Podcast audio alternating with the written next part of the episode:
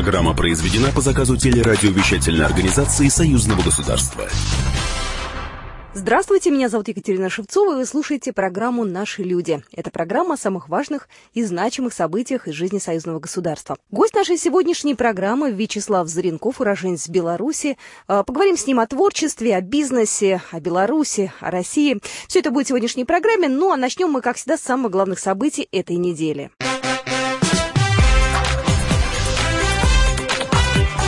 Главное за неделю.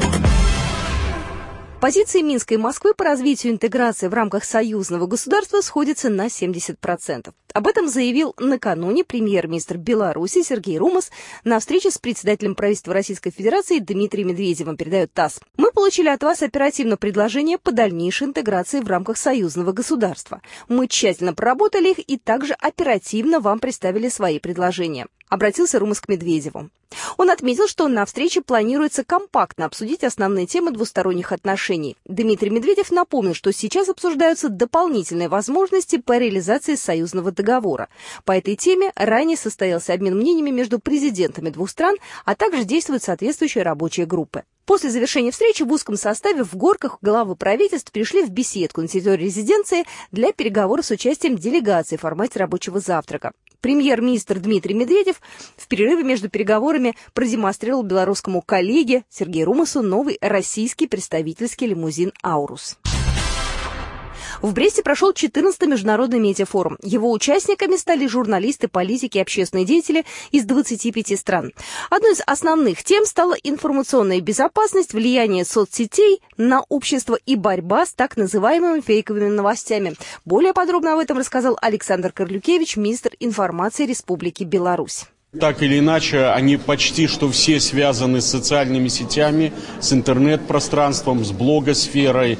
Нам кажется, что э, сама стилистика выступлений и те приглашенные эксперты, которые участвуют в медиафоруме, это возможность заглянуть в завтра журналистики. О том, как реагировать властям на современные медиатренды, рассказал Алексей Волин, заместитель министра связи и массовых коммуникаций Российской Федерации. Немаловажный вопрос – который есть в повестке дня форума, э, он тоже для нас крайне актуален. А что делать современным органам власти на всех уровнях, в современных условиях? Потому что мы видим, что традиционные способы, которые еще 20-30 лет тому назад Э, спокойно существовали, сегодня уже себя не оправдывают. Сегодня нужны новые подходы, сегодня появляются новые возможности. Сегодня даже появляется необходимость нового языка, с которым вы должны говорить с потребителями. Работа экспертов началась с пленарного заседания. На этой дискуссии говорили о влиянии благосферы на формирование общественного мнения. Спикеры обсуждали также присутствие в этой сфере государственного контента. Более подробно о цели медиафорума рассказал Владимир Живняк, заместитель главы администрации президента Республики Беларусь. Одной из э, целей этого форума – это концентрация усилий международного медиасообщества на выработку позитивных взглядов то, что происходит в нашей стране, э, на открытость и э, чистоту нашей внешней политики, которая основана на принципах добрососедства, взаимопонимания, мира – на форуме прозвучало предложение. Беларусь и Россия могут создать дискуссионную площадку для обсуждения актуальных проблем союзного строительства по примеру петербургского диалога. Такое предложение прозвучало во время круглого стола «Союзное государство. 20 лет в медиапространстве. Итоги и перспективы». Предложение озвучил главный редактор радиостанции «Эхо Москвы» Алексей Венедиктов, который выступил модератором дискуссии. Идею поддержал государственный секретарь Союзного государства Григорий Рапота. Своим мнением о медиафоруме поделился генеральный директор радиостанции радиостанции «Говорит Москва» Владимир Мамонтов. А, обсуждается набор таких, я бы сказал, общежурналистских, обще, общепрофессиональных проблем, которые э, очень четко многие понимают. Э, на мой взгляд, одну из самых главных проблем, которые существуют сегодня в журналистике, это как нам преодолеть легкомысленность и легковесность наших коллег из новой журналистики, блогерскую легковесность, блогерскую безответственность, легкомысленность, и при этом успеть за новой журналистикой в искренности, в той скорости, с которой распространяется информация, и главное, может быть, научиться у них сокращать те издержки, которые добыча и публикация информации сейчас сопровождает, с одной стороны, традиционные средства массовой информации, с другой стороны, блогерские. Но блогер тратит гораздо меньше на... Ну и еще одно событие, которое также прошло в рамках медиафорума, это летняя школа журналистики. Она открыла в стенах Брестского государственного университета имени Пушкина. Ее участниками стали студенты, молодые журналисты и их опытные коллеги со всех регионов Беларуси. Во время мастер-классов им представилась возможность пообщаться с различными медиаэкспертами. Белорусский международный медиафорум впервые проходит в Бресте, и это не случайно. Город отмечает свое тысячелетие. На 2019 год он объявлен культурной столицей СНГ. Еще одна важная тема в развитии и восстановлении транзита российской нефти по дружбе в полном объеме возможно к концу июля. В мае транзит составит менее 7% от плана, сообщил журналистам председатель концерна «Белнефтехим» Андрей Рыбаков, передает Белта. Он отметил, что на территории Республики Беларусь остается существенный объем нефти, не соответствующий стандарту по хлорорганике, что препятствует как полной загрузке нефтепереработки, так и транзиту нефти по магистральному нефтепроводу. По его словам, белорусско-российская дорожная карта Карта мероприятий по замещению на территории Беларуси российской нефти, содержащей хлорорганику на чистую, должна быть реализована не позднее конца июля. Белорусская сторона будет прилагать все усилия, чтобы разрешить ситуацию в более короткие сроки, заверил председатель. Стратегические планы развития России и Беларуси рассмотрели на расширенном заседании Бюро Межакадемического совета Российской академии наук и Национальной академии наук Беларуси. Ученые обсудили новые проекты с участием академической науки двух стран и уже готовые к применению технологические разработки. Например, белорусские беспилотники уже планируют использовать для мониторинга лесных пожаров России. На заседании также рассмотрели вопрос утечки за рубеж перспективных молодых умов. Академики Российской академии наук и Национальной академии наук Беларуси обсудили меры для их удержания.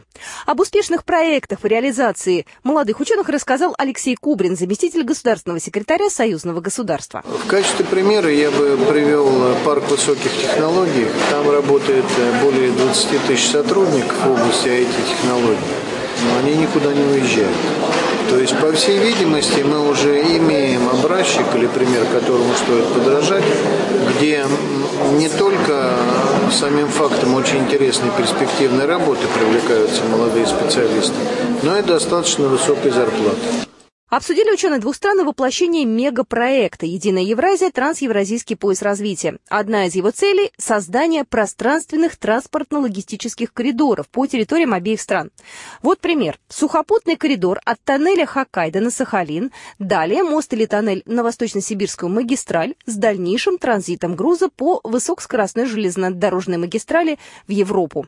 Об этом также более подробно рассказал Алексей Кубрин, заместитель государственного секретаря Союзного государства. Такой такой транспортный поток, э, он важен и для России, и для Беларуси, тем более учитывая, что Беларусь это фактически прямой выход на страны Западной Европы.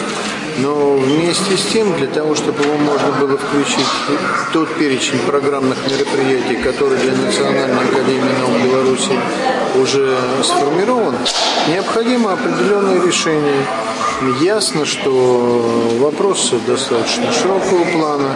Э, нельзя смотреть в этом случае на Республику Беларусь как просто транзитное государство. Здесь мы и говорим о том, что там надо широко смотреть межотраслевой аспект.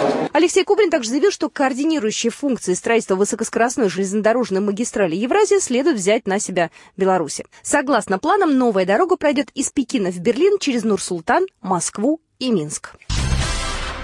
Новое направление развития обсудили белорусские и российские строители. Инициативы были озвучены в ходе визита посла Республики Беларусь в Липецкую область. Руководитель администрации Липецкой области Игорь Артамонов отметил, что еще одним перспективным направлением могло бы стать водоснабжение. Есть неплохие технологии по э, водоподготовке водоотведения. Для нас это очень актуальная тема, потому что очень большой объем инвестиций нужен единовременный, которого у нас на сегодня нет. И мы предложили открыть рынок полностью по воде, по очистным. Если коллеги придут сюда со своим финансированием, замкнутым циклом и с лучшими технологиями.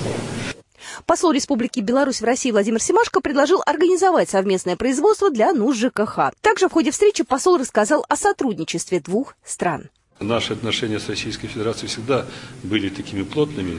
Россия для нас основной рынок сбыта наших товаров, наших услуг.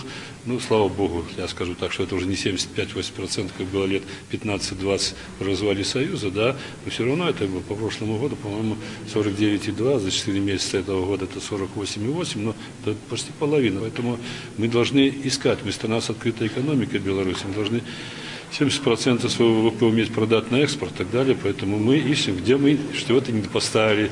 Посол Беларуси также предложил партнерам подписать документы о сотрудничестве в торгово-экономической, научно-технической и социально-культурной сферах на шестом форуме регионов России и Беларуси в Санкт-Петербурге.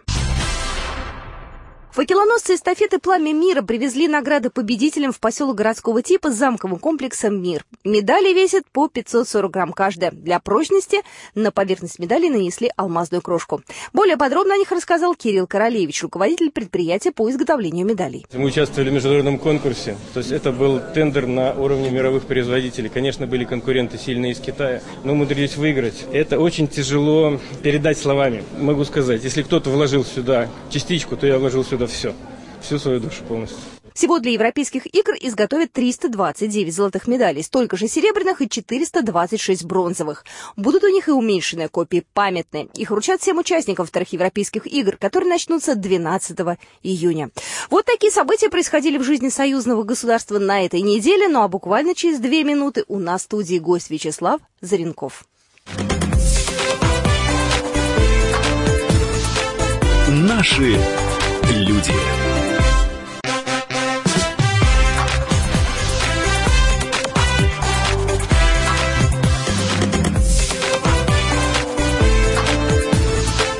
Наши люди. Продолжаем программу «Наши люди» в студии Екатерина Шевцова, и у нас уже появился в студии гость, зовут его Вячеслав Заренков, и я предлагаю познакомиться с ним поближе. Наша справка. Вячеслав Заренков родился 28 марта 1951 года в Варшанском районе Витебской области. В недавнем прошлом предприниматель. Начинал карьеру в одном из трестов главзапстроя. В 1987 создал и возглавил компанию «Ленспецсму», позже группу «Эталон». Окончил Ленинградский инженерно-строительный институт. Заслуженный строитель Российской Федерации, доктор технических и экономических наук, профессор, почетный академик РАН, президент фонда «Созидающий мир», живописец, член Санкт-Петербургского союза художников, писатель, автор более 200 запатентованных изобретений, шести монографий, трех учебных пособий, ряда научных статей, а также литературно-художественных изданий. Лауреат общественной премии «Небесная линия», царско-сельской художественной премии. Награжден несколькими орденами Русской Православной Церкви. Ведет обширную благотворительную деятельность, включающую опеку над детскими учреждениями и восстановление храмов. Мы сегодня поговорим и о России, и о Беларуси, о том, как эти две страны связаны в судьбе одного человека. Здравствуйте. Добрый день. У нас, у ну, жителей союзного государства, у белорусов в частности, этот год – год малой родины. И очень многие гости, которые приходят к нам сюда в студию, рассказывают именно о своих родных местах. Я думаю, что стоит начать именно с вашей малой родины. Это Витебская область.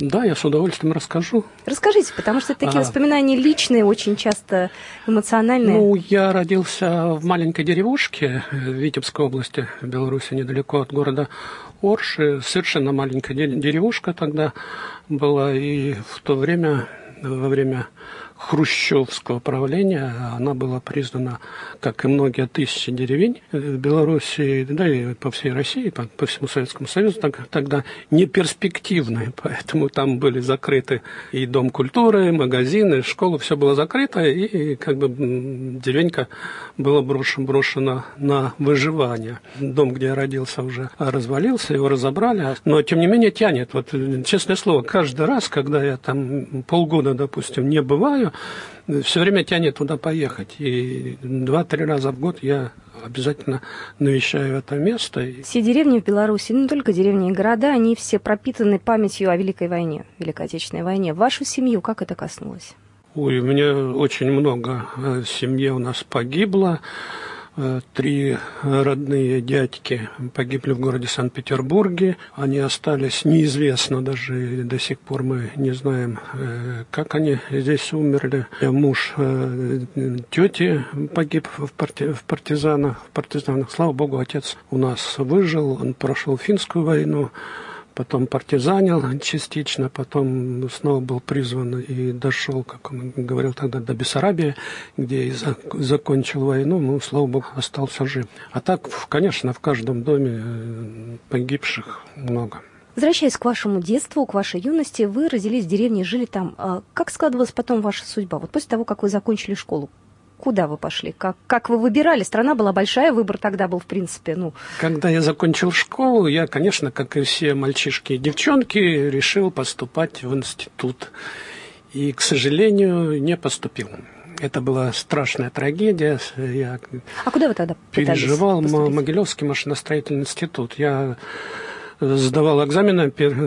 Третий экзамен был по математике. Это мой самый любимый предмет. Я любил его, выиграл многие там олимпиады. Нас было четверо поступающих. Троим я решил эти задачки. Осталось 10 минут. Я быстренько себе решил. Начал сдавать тетрадь, тетрадку. И тут я вспомнил, что сделал ошибку. Я попросил, э, ну, верните на одну минутку, я исправлю. Но мне сказали, нет, все.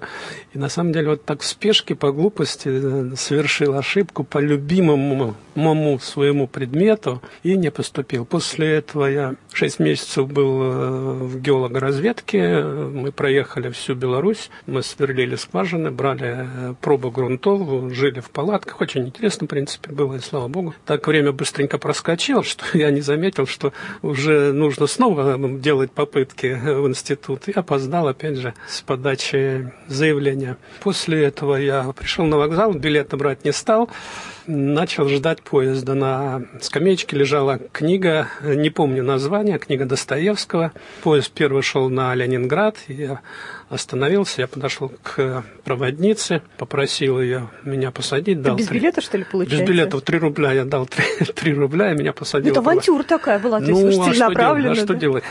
Так получилось. 3 рубля дал, она меня посадила, и я доехал до Ленинграда. А вот по дороге как раз раскрыл эту книгу и прочитал очень интересную фразу, которая мне запомнилась до сих пор. Петербург – город красивый, но строгий пощады от него не жди. Работа, работа, работа. Вот она, эта фраза врезалась в мою память и как бы сопровождала меня по сути дела, всю жизнь стала такой путеводной звездой. Работа, работа. Как-то получилось, что вы там, в принципе, случайно оказались, да, в Ленинграде? Сразу поняли, что вы хотите делать, куда вы хотите поступать, у вас были с собой документы, и родители ничего не сказали, что вы вот так вот фактически взяли и... Нет, родители у нас были такие, родители нас в том понимании, в котором мы сегодня понимаем, не воспитывали. Они показывали нам, как нужно делать. Мама моя, она говорила, делай как я, и все будет нормально. И на самом деле она просыпалась очень рано, я начал просыпаться рано, привык просыпаться. Она трудилась, я научился трудиться.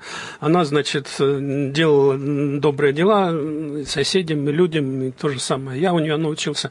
Поэтому родители абсолютно были уверены в том, что у меня все получится. И не опекали так, как вот нынешних детей опекают. Вот это делай, вот это не делай. У нас не было. Поэтому я приехал в Ленинград. Первый день я ходил довольно, смотрел красоты города. Первый раз в городе. Фотографировал, радовался а на следующий день понял, что надо как-то работу искать. Начал э, искать работу, но кроме как на строительство с лимитной пропиской и с предоставлением общежития, общежития нигде не предоставляли. Поэтому я пришел в одно строительное управление, они говорят, нет вопросов, будешь в подсобном рабочем, потому что тогда не было в классификаторе какой-то специальности. И мне, мне написали арматурщик второго разряда. Дали общежитие, дали временную прописку, лимитную тогда называли прописку, и я начал работать. За шесть месяцев я прошел все ступеньки по разряду, второй, третий, четвертый, пятый, шестой разряд. И уже через семь месяцев меня назначили бригадиром строительной бригады, мощной такой строительной бригады, где было, по-моему, 17 человек, и самый младший из них был где-то около 30 лет. Мне было тогда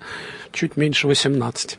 Вместе с ними отмечал мое 18-летие. Трудно вам было э, в Ленинграде вот первые годы? Э... Конечно, трудно. После работы приходил домой, и уже некогда было даже ботинки снять э, до кровати, доходил и, и тут же засыпал. Потому что 8 часов э, таскать арматуру, тяжесть, по 100 тонн в день нам приходилось переносить, укладывать. Это очень тяжелая работа строительная. Ну, а потом привык, и очень мне понравилось читать чертежи. Я вот в последнее время как-то взял сравнение объяснил, что когда мне попались в очередной раз, вот буквально недавно, арматурные чертежи, это самое сложное чертежи, это прям как музыка, как нота читаешь, такое удовольствие получил, потому что не каждый может это читать, не каждый может разбираться, а мне это нравилось. Вы очень много помогаете Беларуси. Вы очень поддерживаете. Я давайте начнем с творческой части. Просто я помню, что мы с коллегами очень много говорили про э, балет Оры Ора.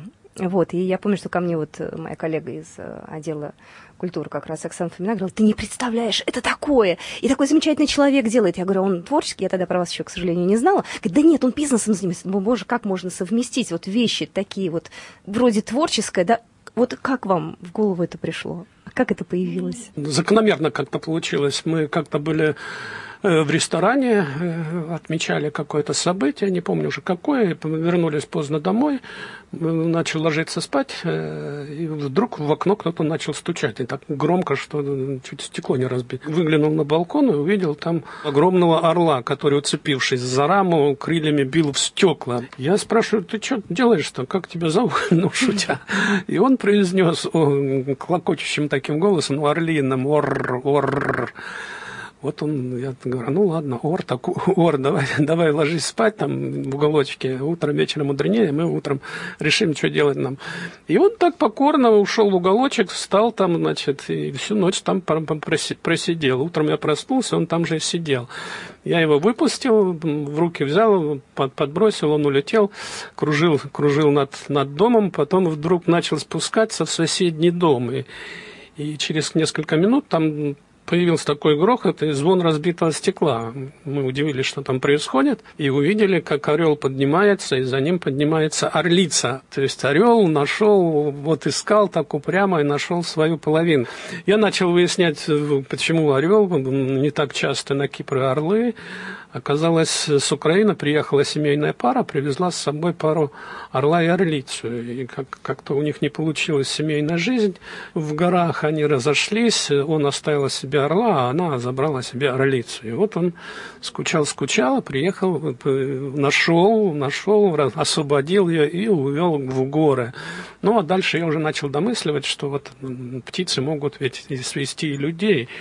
И получилось, что на самом деле они сошлись, птицы их призвали, сойдитесь, люди, вы образумьтесь, полюби, вы люби, любите друг друга, соединитесь снова. И они соединились. И вот такой рассказ получился. Потом я на базе этого рассказа написал либретто. Музыку у меня мой друг хороший написал музыку. И вот получилось такое замечательное произведение. Буквально в течение года после случившегося мы уже смотрели замечательный балет «Ор и Ора» в Минском Большом театре оперы и балета. И уже вот второй год он включен в репертуар и идет там. Ну, о творчестве не только мы продолжим разговор в программе «Наши люди» буквально через две минуты.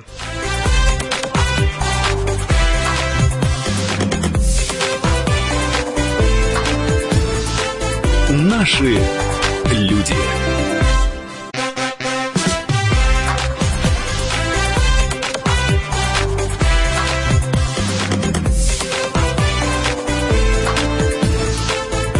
Наши люди. Мы продолжаем программу «Наши люди». Меня зовут Екатерина Шевцова. И еще раз я хочу представить нашего гостя. Сегодня на студии предприниматель, меценат Вячеслав Зренков. А, хотела бы спросить, а что э, за такая, ну, легенда ваша? Я знаю, что бабушка вам сказала, что э, вы много церквей восстановите, куполов установите. Вот что эта история? Я знаю, что вы очень помогаете и храмам. Да, и... когда я был совсем маленьким, э, наверное, 7 или 8 лет, э, мне вот довелось с прискорбием видеть, как э, рушат церковь в поселке недалеко от нашей деревни. Там была такая Марья, председатель совета, она зацепила тросом крест, э, бульдозеру приказала валить, бульдозерист отказался, он не смог, а тогда она села сама за бульдозер и вот этот крест завалила. Конечно, это было печальное зрели, зрелище, но когда я вернулся домой, бабушка меня успокаивала. Сказала, ну, ты не волнуйся, все эти времена пройдут, и ты еще будешь устанавливать новые купола, новые кресты и, может быть, и строить храмы. Вот, ну, это вот как раз запомнилось, и мне кажется, это предсказание бабушки, она до сих пор до сих пор живет во мне. Вы помогаете, я знаю, храмам, церквям, восстанавливаете? Мы, да, мы там восстанавливаем в Беларуси недалеко от города Орши, есть Толочин, там старинный, 1600, по-моему, 14 года женский монастырь. Святопокровский женский монастырь. Когда я первый раз приехал, он ну, увидел такие развалины, и не пройти, не проехать, все там было завалено хламом, на территории жили э, семьи, люди жили, часть здания была занята советскими учреждениями. учреждениями. Вот за 10 лет мы все это освободили, снесли, построили, реконструировали, и сегодня там просто красивейшее место – куда стремятся паломники, в принципе, со всего мира. Недавно с Парижа приезжали паломники, пытаются возвращать разграблено, потому что там Наполеон, когда отступал, у него там была резиденция, две недели он жил в этом монастыре и, и, и грабили все, кому не лень. Сегодня туда приезжаешь, там цветут розы, работает кафе, поклонный крест, э, все есть абсолютно, даже купальня, хорошая купальня, новые часовни, новый храм, совершенно еще один мы построили там на территории новый храм, все это освобождено, сделана воскресная школа, замечательное место сейчас, благодатное место такое, богоугодное. Вот вы говорили про свое детство, про юность, да, вы работали арматурщиком, то есть у вас абсолютно такая техническая специальность. Почему вас э, творчество тянет? Я знаю, что вы рисуете. А, знаете, и... я, бы, я бы вот э, не согласился с вами, э, говоря о том, что строительство – это чисто техническая такая специальность. Строительство – это тоже творчество. Ведь можно построить коробку, обычную коробку, сарай какой-то, мимо которого люди будут идти и говорить, ну что это такое, стоит сарай, и глаз не радует. А можно построить нормально красивые комплексы, и жилые, и нежилые, но красивые. Поэтому творчество, оно, наверное, помогает строительству. Ведь одно дополняет другое. Не был бы, не интересовался бы я живописью, не был бы я художником, люби, любителем, художником, наверное, не получались бы такие красивые дома, которые строит наша компания, потому что должно быть чувство, чувство, объемно-планировочное ощущение, должно быть да, ощущение тональности, цвета, прекрасного и прочего. Кстати, о домах, о кварталах, вот если мы будем ну, посмотрим, сравнивать, наверное, нет смысла здесь, да, потому что, ну, как бы эти города нельзя сравнить. Москву, Санкт-Петербург, Минск. Вот города все разные. Вот какой вашему глазу милее, какой вот ближе? Я думаю, все-таки Санкт-Петербург, он э, очень интересен для жизни, э, потому что он на Неве, э, он поражает своей красотой, особенно в летнее время, вот белые ночи. Москва больше, наверное, для, для бизнеса. Когда я приезжаю в Москву, я за два дня устаю больше, чем в Санкт-Петербурге за месяц приходится после Москвы отдыхать. Ну, это мое такое ощущение. Хотя Москва замечательная, красивый такой купеческий город. Все-таки Санкт-Петербург для, для жизни замечать. И город культуры, там, там все-таки люди какие-то чуть-чуть другие, чуть-чуть отличаются. Я знаю, что очень много э, белорусских кварталов у нас здесь в России строится. Что такого особенного в белорусской, с вашей точки зрения, архитектуре, что действительно вот понравится жителям России? С точки зрения архитектуры, архитектура белорусская, как ни странно, и Санкт-Петербургская, она немного схожа. Знаете, вот я в Норильске езжу, там тоже есть черты петербургской архитектуры. Видимо, архитекторы, которые проектировали Санкт-Петербург, уже современный Санкт-Петербург, они работали во многих городах. Минск отличается немножко такой классической, сталинской архитектурой. Все-таки там, с моей точки зрения, надо какие какие-то новые такие вещи делать. И мы в свое время, где-то, опять же, лет, наверное, 10 назад, разработали замечательный проект нового квартала. Чиновники как-то не пропустили его. И до сих пор многие, вот, глядя на этот проект, э, сожалеют, потому что это место, оно бы было такой, э, придало бы столичности, европейской столичности этому замечательному городу. Минск очень чистый город, замечательно чистый город, зеленый город. Я считаю, это европейский нормальный город, нормальная европейская архитектура. Я знаю, что вы сейчас планируете уже немного отходить от бизнеса. Нет ли желания, э, может быть, вложиться в какие-то белорусские предприятия, что-то там сделать? Э, может быть, э, будет на это больше времени? Нет, я, я как бы отходя от бизнеса, я считаю, что уходя, уходи. То есть, если уходить из бизнеса, то надо уходить окончательно. Поэтому я бизнес оставляю и занимаюсь только творческой работой. У меня есть э, замечательный фонд, который я создал 7 лет назад, называется «Созидающий мир». В рамках этого созидающего мира мы помогаем художникам, поэтам, писателям, издаем книги, замечательные книги, ставим вот э, концертные какие-то вещи, программу, в том числе вот и балеты, два балета поставили.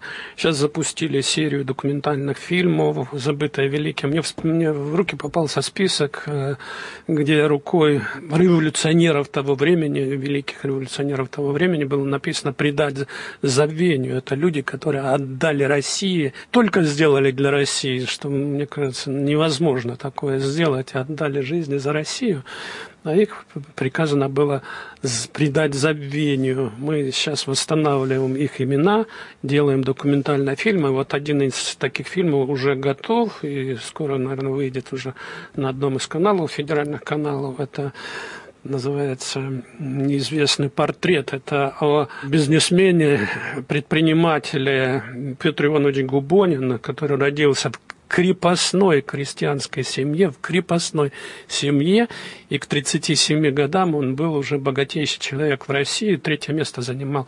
Сделал столько много для России, заводы, ведь почти 70% всех железных дорог, построенных до революции, было сделано Губонином. И при этом из стали, которую он сам выплавлял на, на своих заводах. 70% паровозов, которые покупала Англия, были из заводов, на которые, которые принадлежали Губонину. Сколько он настроил школ, больниц, госпиталей, храмов.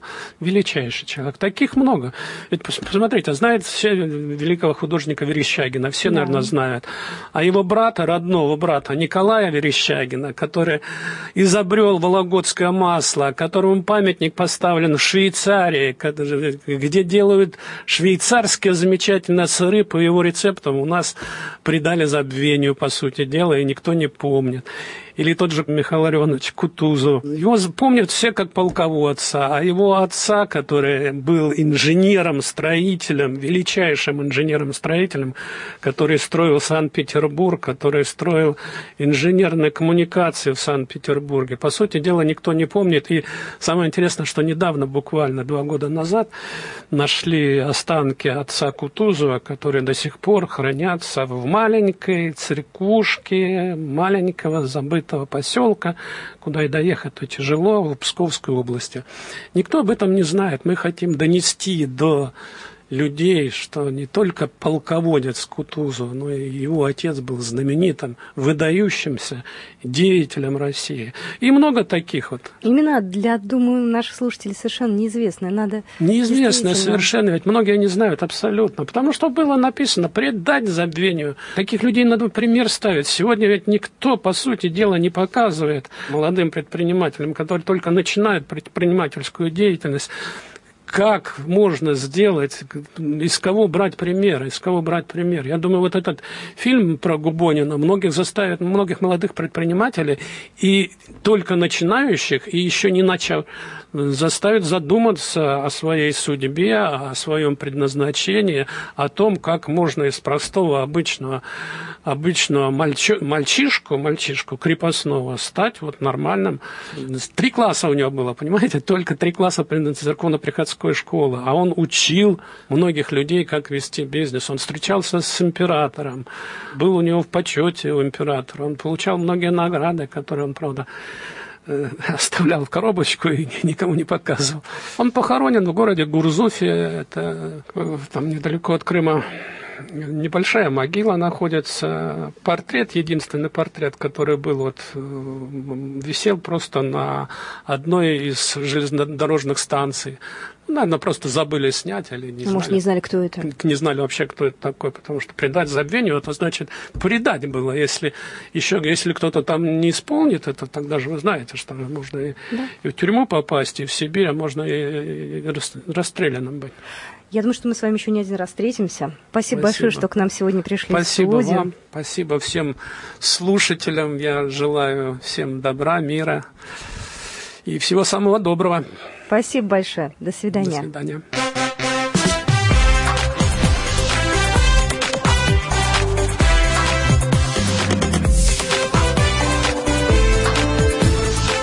Наши люди.